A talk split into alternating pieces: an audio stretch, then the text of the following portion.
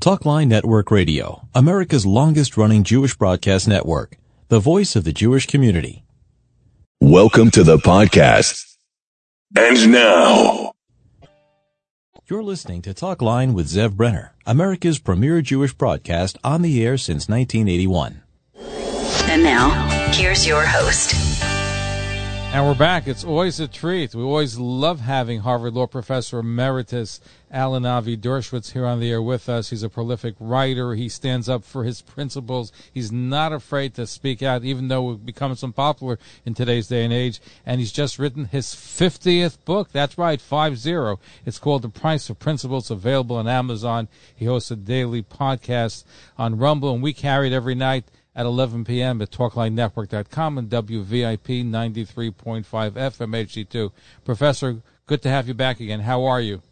Well, I'm doing good. You know, I'm still being canceled by the 92nd Street Y, by Temple Emmanuel, by the Ramaz School. I'm trying to defend Israel, but these Jewish institutions that are happy to have people like Peter Beinart, who don't believe Israel should exist as a state, have canceled me because I defended President Trump back in 2020 during his impeachment. And so I can't speak at those institutions. Other than that, I'm doing fine. Well, we have you over here, and they may not let you speak in sure. Martha's Vineyard, but you have an open door anytime, and we love having you on. So I want to pick your brain. What's happening to us? Because you are somebody who sticks to the rule of law. You're an advocate of that. And what's happening? A lot of people have called me. They were upset about the raid. We have 30 armed federal agents, FBI, raid the President Trump's residence of Mar-a-Lago.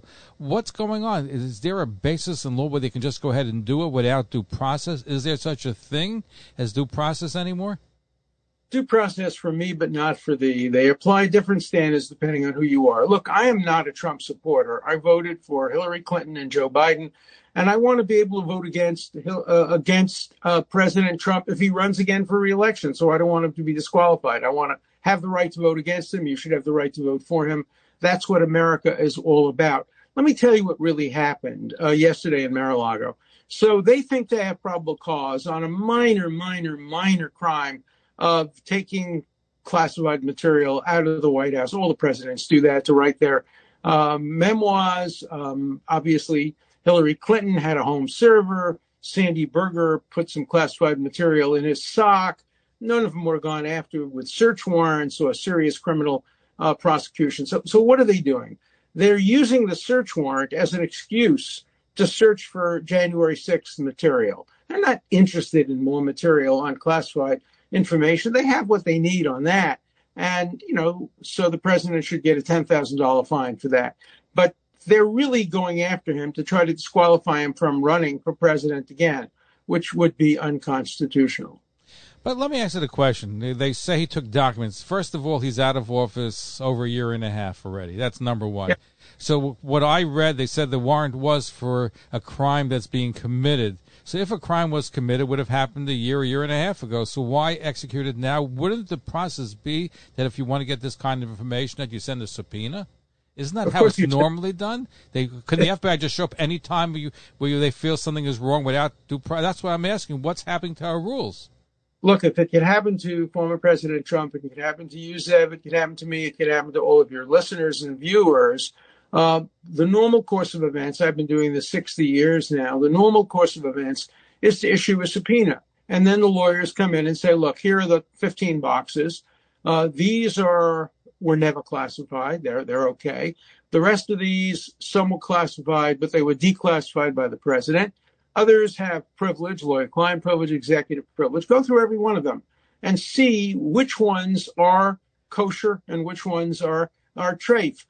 Instead of doing that, they swept it all together in a search, and they grabbed anything they could see, even things that were not justified by the warrant itself, in the hope maybe if you do a fishing expedition and throw out a net, you're going to catch one fish that may have nothing to do with what you're searching for, but may give information about January 6th. That's what I think is going on. And it's a scandal. It's not right. And Merrick Garland has to account for this. He should be holding a press conference yesterday to explain why you don't use a subpoena and why you use a search warrant on the former president of the United States. Now, you said something very interesting, that you believe they're on a fishing expedition to find things related to January 6th. So yes. My question to you is, if they have a subpoena, which is, I guess, not a subpoena, if they have a warrant from a judge allowing them to come in to look for a specific item, can it be broadened where they can take anything they want and prosecute anything even not related to what the warrant was issued for? That's a great question. The Constitution says that to have a warrant, you have to be very specific. You have to focus on the third drawer from the bottom of this cabinet, and we want to find in there a letter from so-and-so to so-and-so.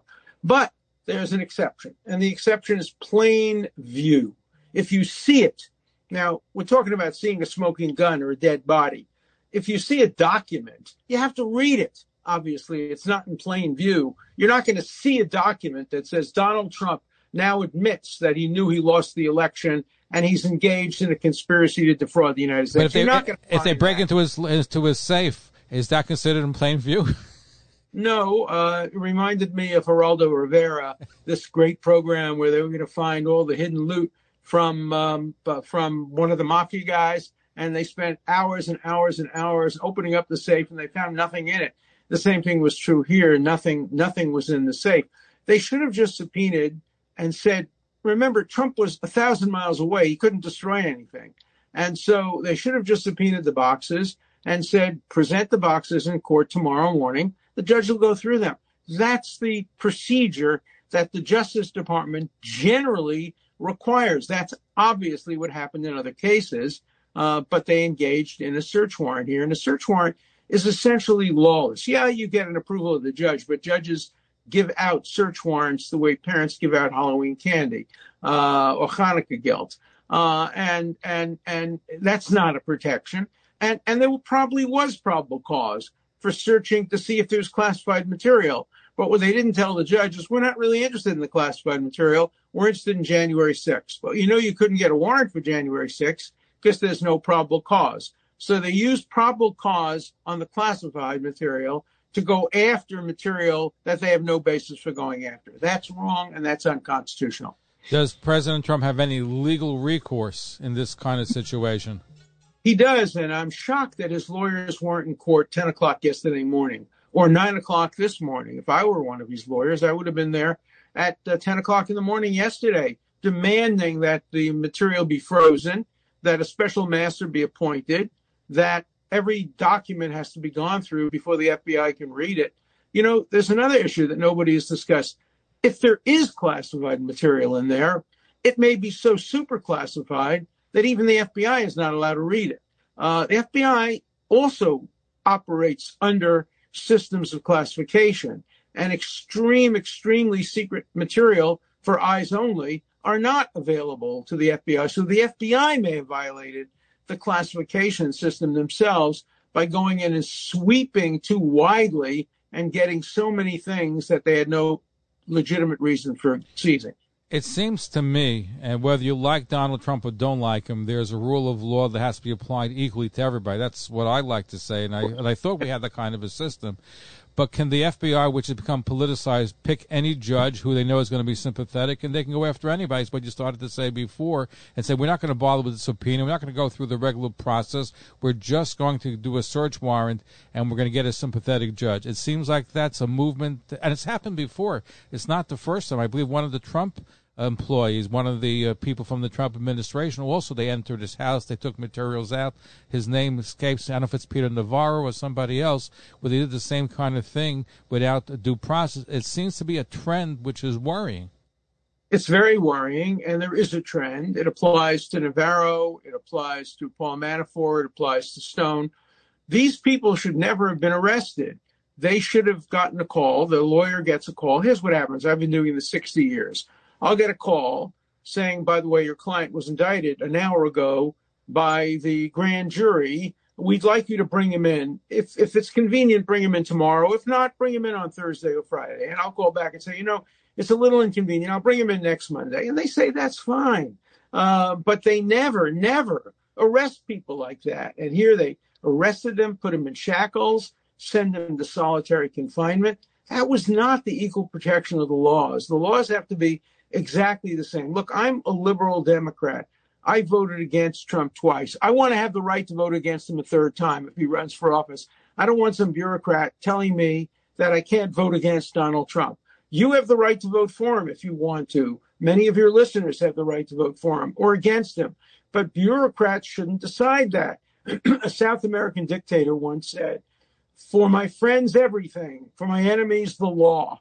And Lavrenti Beria told Stalin, "Show me the man and I'll find you the crime." And people like my former colleague Lawrence Tribe are prepared to trash the Constitution. Do you know that Lawrence Tribe said that he's been trying to persuade Merrick Garland, his former student, to indict President Trump for attempting to murder Pence? Now, if he had written that on an exam in criminal law, he'd get a C- with great inflation. And it's just dumb, and it's zealous, and it's immoral, and it's unprincipled. And that's why I wrote my book, The Price of Principle, because I want to make sure that people go back to the days of principle, where principles trump partisanship. But we're living in a world of complete partisanship. Nobody applies the shoe on the other foot test. How would people in the Democratic Party like it if the same rule were used against Hunter Biden or even against Joe Biden? I can easily imagine under this rule, 30 people descending on the White House and searching the living quarters of President Biden to see if he has any mail from Hunter Biden, which refers to him as the kingpin.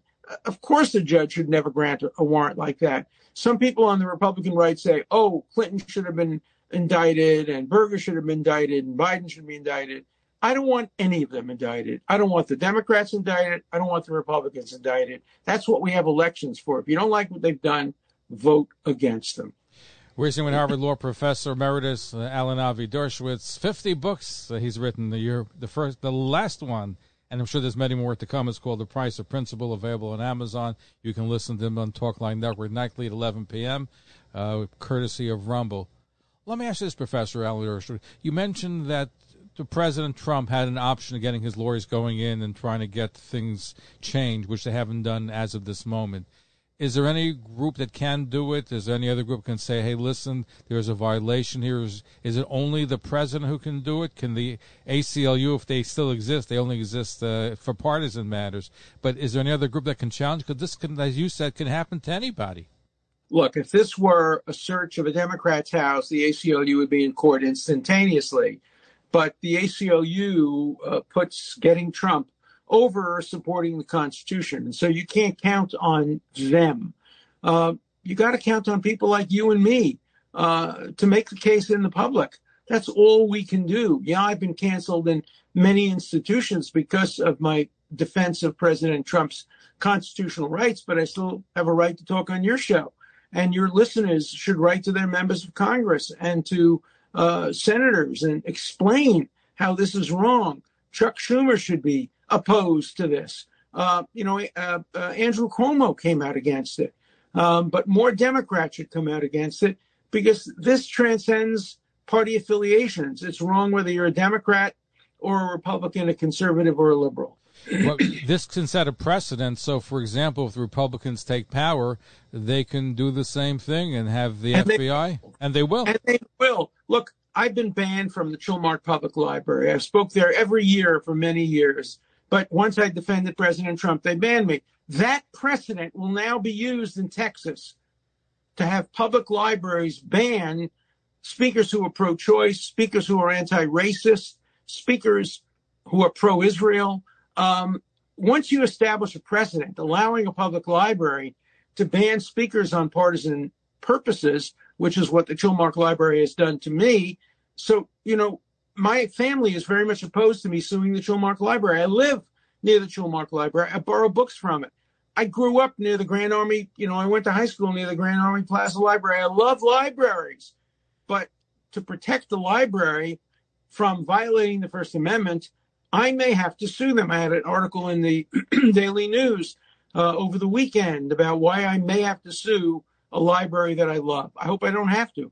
I hope they'll change their mind. But if they don't, I have no choice. I'm a man of principle. and I have to live by my principles, even if it hurts me personally. So is the only option we have in today's day and age is to sue? I remember last time we spoke, Professor Dershowitz, we spoke about anti-Semitism. He said the best way to fight anti-Semitism is to sue the anti-Semites, which I easier said than done. But in this case, also, is the only option we have is to sue? I think a legal option must always be pursued. Look, if you're a hammer, everything looks like a nail. If you're a lawyer, everything looks like a lawsuit. So, that's what I do. I still am in favor of hit a Jew, we sue, but we haven't picked that up. Nat Lewin, the great, great lawyer in Washington, has sued terrorist groups, has sued, many, many organizations that have been anti-Israel. He and his daughter, Elisa, have done amazing work in defending the Jewish community in the courts of law. I've tried my best to do that as well, in the Soviet Union and in other countries in the world. I work through an organization called Aleph, which is a Chabad organization. I do pro bono work for them. And we've helped many people get out of prison. And people who are in prison, we've helped them get kosher food. We've helped them avoid being killed or beaten up. So there are a lot of things that can be done legally, but more important things can be done politically. Vote for the candidate of your choice. Make sure that you get out and vote and contribute to political campaigns. It's so important to be involved politically. No, it is. And you've been involved politically. You're paying the price. Is anything ease up in Martha's Vineyard? Or no, it's got worse. I'll tell you what happened just today. So I was invited to an engagement party this Saturday night to a close friend, and his daughter was getting engaged. And we were looking forward to going. We got a present. We got an email this morning saying, a number of people told us, if you allow Dershowitz to come to the party, we won't come. We'll boycott you. And so they disinvited me. Wow. Another one said that if I invited you to my concert, that would be social suicide on the vineyard. You are persona non grata solely because I defended the president of the United States. He's the most unpopular man probably in the history of Martha's Vineyard. And so if I defend him, people don't understand I didn't vote for him, but I will continue to defend him. If he's arrested now and his lawyers ask me for advice, I will give them constitutional advice, just as I gave Edward Kennedy constitutional advice, Bill Clinton constitutional advice, Alan Cranston, various other Democratic functionaries. I don't use politics to decide who should be defended under the Constitution. Are these friends of yours, people that you know for a long time that are shunning you now? These are people, Larry David. I helped his daughter get into college. He used to work out in my gym. He calls me disgusting because I patted Mike Pompeo on the back to congratulate him for what he did with the Abraham Accords. So Larry David won't speak to me anymore. Very close friends, people whose daughters I helped not get thrown out of high school, one couple, and the mother walked in, saw me at a dinner, and walked out. These are people who I've known for years, and I can take this. I have a thick skin, but my wife, my son is being discriminated against, my other relatives as well. It's McCarthyism, and it's McCarthyism which I can fight, but it's very difficult when the McCarthyism is directed against my wife and my children. How is the Chabad? I know you were putting together a Chabad house in Martha's Vineyard. Wonderful. We're going there for Shabbos dinner this Friday night, and then we're going again next Friday night where they have a speaker. I'm very active in Chabad. One of the reasons I helped to establish Chabad here is because the Hebrew Center in Martha's Vineyard is anti-Israel.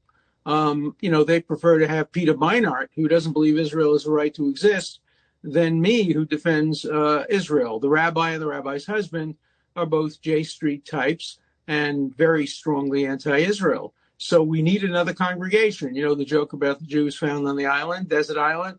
He has two congregations, Martha's Vineyard.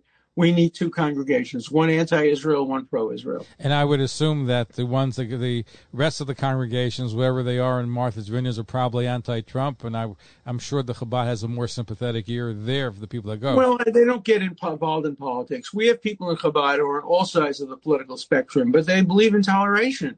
You argue with people who you disagree with. I went to a dinner there a couple of Shabbos ago, and I sat next to somebody who was very anti-Trump, and that's okay. We discussed it, we argued about it, and that was fine. Chabad is welcoming to everybody. They don't ask you what your politics are. They don't ask you whether you're Orthodox, conservative, reformer, and atheist. If you're a Jew or you're married to a Jew, they welcome you, and they welcome you with their neshama, not only with their brain, not only with their chachma, but with their neshama. And that's what Chabad is so good about. And it does so much good protecting and defending people in prison all over the world. It's such a great honor for me to work for Aleph, the organization that I've been for the last, 10 years, devoting almost 50% of my time to pro bono work with organizations like Aleph. No, they're wonderful organizations. We have only a few moments left, so I'm curious, what can be done? Because we're living in a woke society where we're seeing the DOJ, Department of Justice, has been politicized, the FBI has been politicized. These bodies shouldn't show favoritism to Democrats or Republicans or anyone. They should be following the rule of law, but things have changed. So what can be done from a legal perspective to make sure that these institutions follow the law? And is there any oversight, any watchdog? What could be done? Well, there's no watchdog, because the watchdog group is Congress, and Congress appointed a January 6th committee consisting only of Democrats and two Republicans who vote Democrat, and one of them is left, is not running again, the other is going to be defeated. So we have no oversight at this point. I think we're in the most dangerous situation that we've been in since McCarthyism. And, you know, I was a Brooklyn College student when McCarthyism struck. And although I was very anti-communist, I defended the right of communists. As a result, the president of Brooklyn College would not write me a recommendation to go to Yale Law School. Fortunately, other professors did, and I got into Yale Law School. But McCarthyism was terrible. And this is almost as bad. I was also on Richard Nixon's enemy list, and I was audited 4 times during 4 years. And each time the government owed me money, which was fine. But clearly I was selectively being prosecuted, not prosecuted, but being audited. And the same thing is going to happen now, is they add so many more IRS agents to the list of IRS agents. We'll see many more people audited, and I worry that they'll be audited on political grounds. People should be audited if they cheat on their taxes, of course. But to be audited not because of political beliefs, and that has happened. In fact, they didn't give a pro-Israel group a nonprofit status years ago, I remember, during the Obama administration. I remember that, and there are many anti-Israel groups that do have status, although you're not supposed to be partisan, but that's the reality. Professor Alan Avi Dershowitz, always a pleasure. Thank you for speaking up. I know it's not easy. A lot of your friends have abandoned you, but we love what you're doing, and we support you. Well, you make up for my friends by just ordering my book on Amazon and write a review of it, because that's the only forum I have, this forum, book forums, and I need people to read my books. That's how I get my voice out. The book is called The Price of Principle, available on Amazon. Pick it up, and make sure you listen to Professor Alan Dershowitz nightly at 11 o'clock, Monday through Thursday, on WVIP 93.5 FMHC2, Talkline Network, as well as on Rumble, courtesy of Rumble. So always a pleasure. Thank you for joining us. Thank you. Be well. Keep doing good things. Follow us on Facebook, Twitter, and Instagram.